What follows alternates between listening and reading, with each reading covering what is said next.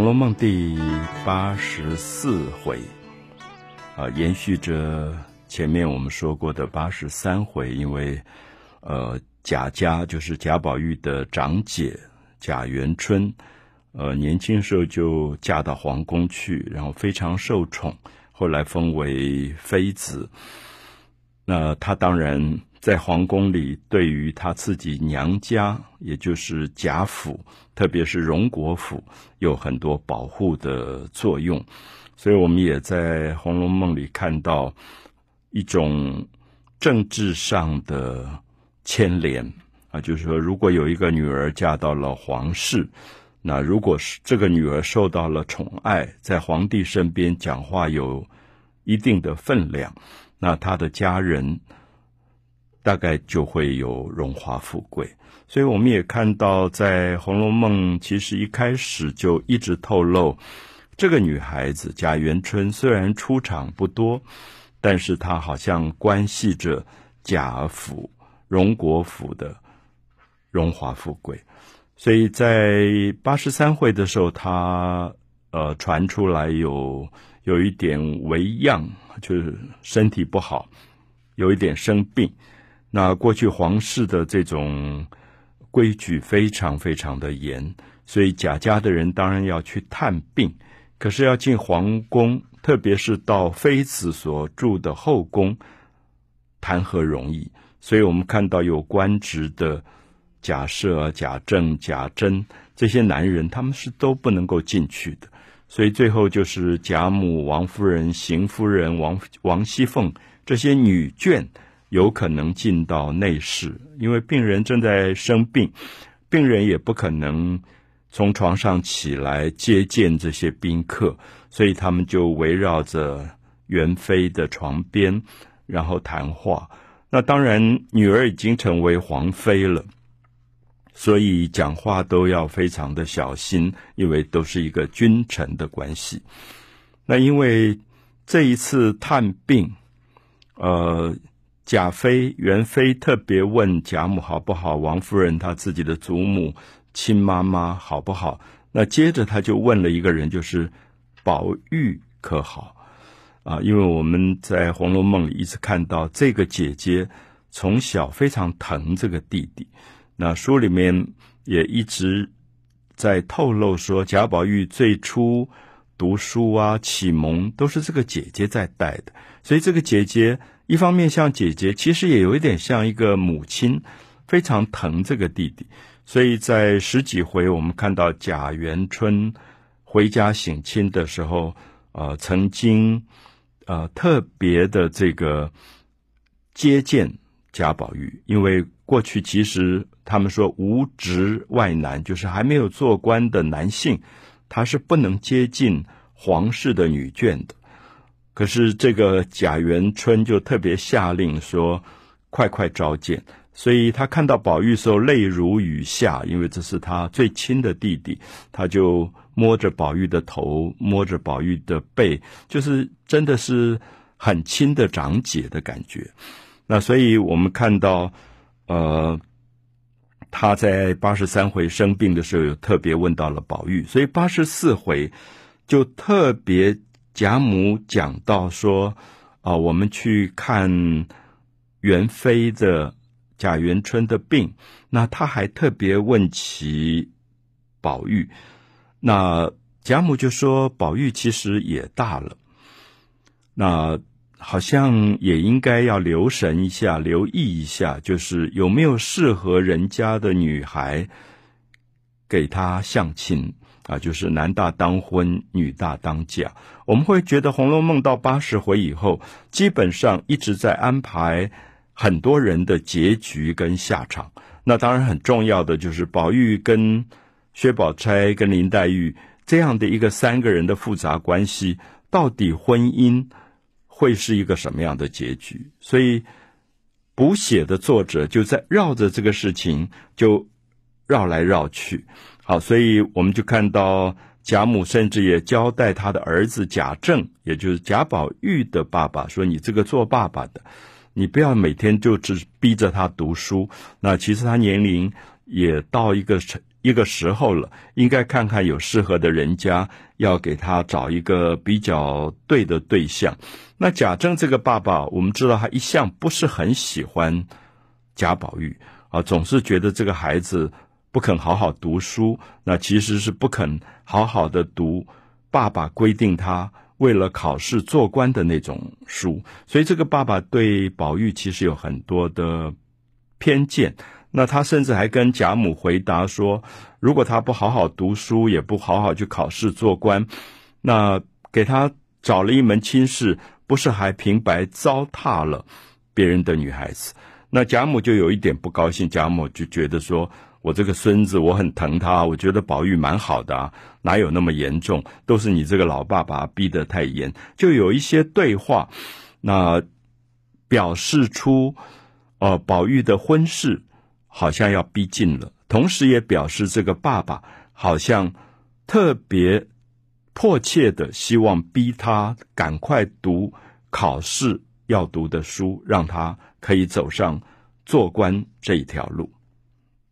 红楼梦》这一部小说啊，如果我们从第一回大家看下来，可能会有一个感觉，就是《红楼梦》的作者其实是很不喜欢儒家的啊，我这样讲也许不完全正确啊。我要讲的说，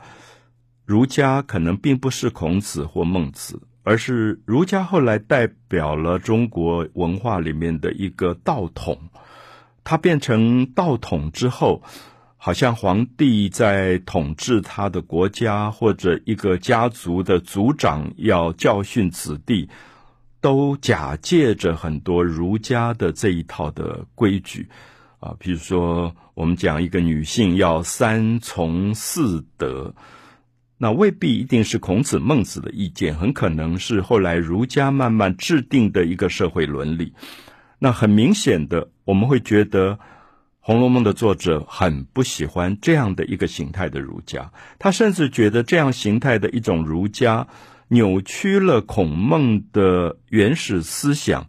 把孔孟的很多的句子变成八股，然后让读书人硬背，背了以后就去考试，考试以后才能够做官，因此变成某一种愚民的制度，那么也方便皇帝国家的某一种统治啊。我想这个思想其实很多人都谈过，可是当然作者不会很明显的去攻击。可是我们要特别注意是看到《红楼梦》第八十回以后，因为不再是原作者写的小说，是后来别人补的。那有人认为是高鹗补的，也有人认为不一定是高鹗，可能还有其他人增补了后四十回的《红楼梦》。所以我们读到第八十四回要特别特别注意，因为贾宝玉的爸爸贾政越来越关心这个儿子到底能不能好好的读一些为了考试准备的这些书啊。我我这样讲也许一般人不太了解，就是当时有一些书是专门为了考试用的，那我想我们今天说不定也有，就是补习班里面特别为了你在考试的时候怎么样拿高分的那些书，可是这些书跟人生没有必然的关系。我们常常知道一个学生读这些书读得很好，然后每一科都很考很高分，基测就很很很强，然后就进到很好的大学，可是不表示他在他的生命当中碰到了人生的难题，跟父亲相处、母亲相处，甚至将来在自己感情的安排上他能够顺利啊，其实是两回事。所以我们也看到贾宝玉其实是很反感这种八股文的，因为他觉得这种八股文好像都是硬背出来然后硬填塞进去的，有点像呃某一种像北京的什么鸭子，硬是填鸭式的这种教育，我们常讲填鸭式的，其实没有启发，也没有真正的理解。可是这个爸爸有点要强迫贾宝玉必须接受这样的一种八股的制度，因为你不接受你就不可能做官，你甚至在社会上也是一个没有办法出人头地的人。那《红楼梦》的作者非常反叛叛逆这个社会里面对于青年人的思想的压制。可是到八十四回，很明显我们看到这个爸爸因为给儿子请了一个家庭教师叫贾代儒，那么贾代儒就教他怎么写八股文。那这一天八十四回里面，贾政贾宝玉的爸爸就把儿子叫来说，诶，最近老师有让你练习这些考试的作文吗？啊，就是所谓的八股文。那他说有。那爸爸说你呃讲来听听看，是哪几个题目呢？那他就说啊，第一个题目叫做无实有五而志于学。我想 这, 这句话其实很多朋友很熟，就是孔子在他的呃一生当中，他经历过人生的几个阶段，所以在他晚年的时候，好像回顾起来，他说我十五岁的时候，我有志于好好读书，上进向学，无十有五而志于学，三十而立。我三十岁的时候，我好像开始建立了我自己的生命的态度、人生观。四十而不惑，四十岁的时候好像没有太大对人生的困惑了啊。五十而知天命，六十而耳顺，七十而从心所欲不逾矩。我想这是大家很熟悉的《论语》里的一段。其实我想这一段其实很动人，就是一个人到了七十岁吧，回顾自己的一生，从青春到呃青年，到壮年，到中年，到老年，他有人生的不同的领悟。可是我们看到一旦变成八股文以后，这个老师出了一个题目说，好，你今天申论无十有五而志于学。贾宝玉就觉得好像很无聊。我想在这里，其实贾宝玉未必是不喜欢孔子的思想，其实是觉得人生没有到那个阶段，如果硬要去套这个东西，其实是假的，是伪装的。也就是说，我想这样题目我在中学大概也写过吧，就是老师出这样题，然后就洋洋洒洒讲了一大堆。现在如果拿出来看，可能觉得好笑，因为你的人生阅历根本不够。你可能十四五岁的时候，你对于人生还有很多的茫然跟迷惑，所以其实那个八股文就变成极其不真实，变成一个伪装的一种作假。八十四回，我想读者读这一回时候特别注意贾政这个爸爸跟儿子贾宝玉的对话啊，爸爸考他的试，问他说，最近家庭老师贾代儒有没有带领你去模仿要考试的八股文呢？他说有。那爸爸就说，好，你给我看看这些申论题你都怎么写。那贾宝玉就回答说，第一个是无十有五而志于学，那第二个是人不知而不愠啊，就是我想这些《论语》里面非常漂亮的一句话，就是孔子会觉得人活着有你自己生命的信仰，可是世界上的人，身边的人未必能够理解，那别人不能够理解，你也不会发脾气，也不生气，觉得他们不理解我没有关系，我还是坚持我自己的信仰。其实这句话非常了不起。可是我们今天要谈这个东西，不是在说孔子的话不好，而是无十有五而志于学，人不知而不愠，这些伟大的句子一旦变成考试题目，其实年轻人都在作假。好，这个有点像我们今天补习班的考前猜题，就是告诉你怎么样回答这句话你可以拿高的分数，那么因此把这个作文写得很好的拿了高分的这个年轻人，说不定在他一辈子里都不能理解这句话真正的内在的生命含义到底是什么。我们在职场常常看到一个年轻人，别人呃不了解他，他就发大脾气的，然后闹情绪的，觉得啊我怀才不遇的。可是很可能这个人他就是可以写人不知而不愠的作文写得很好的。所以我觉得《红楼梦》其实很重要一点是在分辨真正的知识其实是要跟生活在一起的，当它跟生活脱节，然后变成一个纯粹为了考试而定调的东西，其实失去了本质上的意义。我想从《红楼梦》到现在，我们的教育恐怕都值得这样检讨。好，所以第一个题目是无实有五而志于学，第二个题目是人不知而不愠，第三个是孟子里的一句话则归末三个字，那一般人比较不容易了解，因为孟子当时有点感叹说孔子的思想这么伟大，可是当时流行的大众喜爱的思想不是孔子，而是杨朱跟墨翟。所以他说天下的思想不归于杨则归于墨则归末。那这里有点感叹，就说这么好的伟大的生命哲学没有人在意，反而去追求好像邪魔外道。那这三个题目我特别要讲说，不管是来自于论语来自于孟子，其实都有它很深刻的哲学意义啊。只是我一再要解释说它变成了考试题目，它可能一再变成了八股取士当中考前猜题的一种固定范本。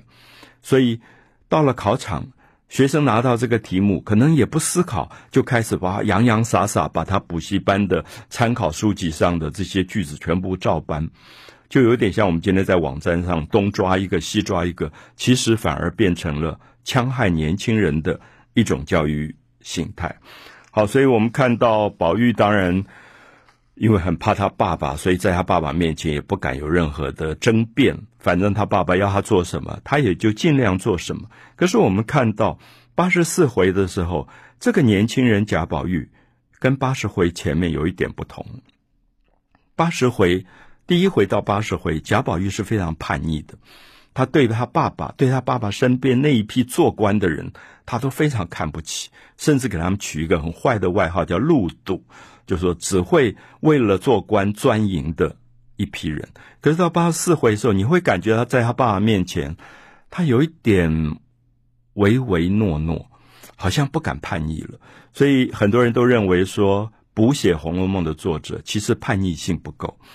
那甚至有一点想要把贾宝玉这个原来很叛逆个性的男孩子转变成一个有一点跟现实妥协的人。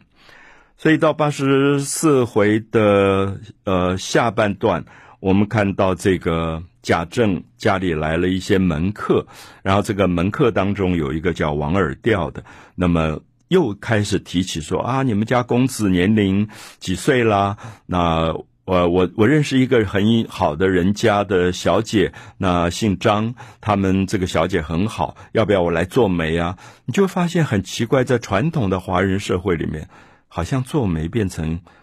很快乐的一件事。我不晓得现在还存不存在在这样的现象，就是说反正大人一见面就会说，哎，你家女儿几岁，你家儿子几岁，甚至有时候你在捷运上你就会发现两个人谈起来说，哎，你家儿子女儿，然后两个人就约了说我们要不要让他们两个见个面，好像父母一生担心的就是这件事。可是《红楼梦》原作者尤其是八十回以前其实非常叛逆婚姻，